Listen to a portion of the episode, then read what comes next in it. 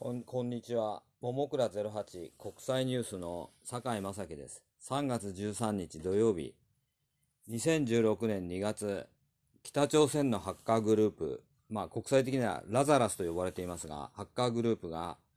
ニューヨークにあるアメリカ準備銀行に置いてあるバングラデシュ中央銀行の預金口座から9億5100万ドルを盗み出そうとした事件についてちょっとお話しします。まず北のハッカーはメルウェアを使ってこのバングラデシュ中央銀行のコンピューターのセキュリティチェックをまず乗り越えました。そしてこの世界の銀行間のトランザクション、まあ、取引を司る SWIFT、まあ、そういう組織があるんですが、まあ、世界この銀行間の取引のなんていうか、まあ、扱うそういう SWIFT っていう組織があるんですが、ここのを介して、まず偽のそのお金のトランスファーの要求をしました。でこの時に北朝鮮のハッカーは、コードを2倍と、コードを2倍と書き書き換えた。まあ、コードってことは要するに、なんですか、プログラミングのコードですよね。これを書き換えて、バングラデシュ中央銀行が使っていた SWIFT のソフトウェアのセキュリティチェックをすり抜けたってことです。だから、まあ、メルウェアやそのプログラミングの技術を使って、まあ、セキュリティチェックを乗り越えたわけです。でこの時に北朝鮮のハッカーは、まあ、これ賢いんですが、銀行のプリンターにこのトランザクションの、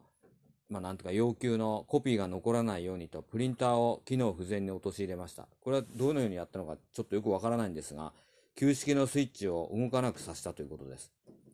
で、結局、まあ、この北のハッカーの、この、なんていうか、まあ、窃盗行為というか、盗みの行為によって、1億100万ドルが、まあ、通り抜け、通り抜けたっていうか、その、先ほど言いましたように、バングラデシュ中央銀行の預金口座から盗まれて、バングラデシュ中央銀行は2000万ドルをスリランカの銀行から回収したそうですが、8100万ドルはフィリピンの銀行にトランスファーされて、そこで、まあ、いわゆるマネーロンダリングされたってことです。まあ、だから北のハッカーはお金の盗み出しに、まあ、成功したってことです。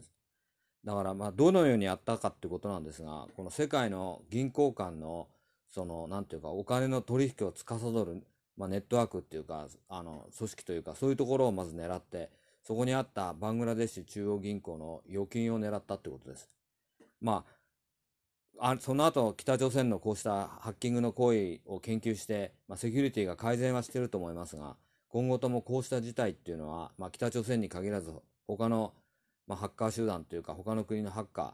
あるいはその、まあ、イスラム国のハッカーなんかもありますが、そうしたとハッカー集団、まあ、個人のハッカーから比べて組織で動いているハッカー集団は能力が高いです。そうしたハッカー集団が今後ともこうしたことをやって、世界の銀行からお金を盗み出すということを引き続きやっていくのではないかと思われます。今日は2016年2月に起きた北朝鮮のハッカーがバングラデシュ中央銀行から盗み出したお金の行方について簡単にお話ししました。桃倉08国際ニュースの坂井正樹でした。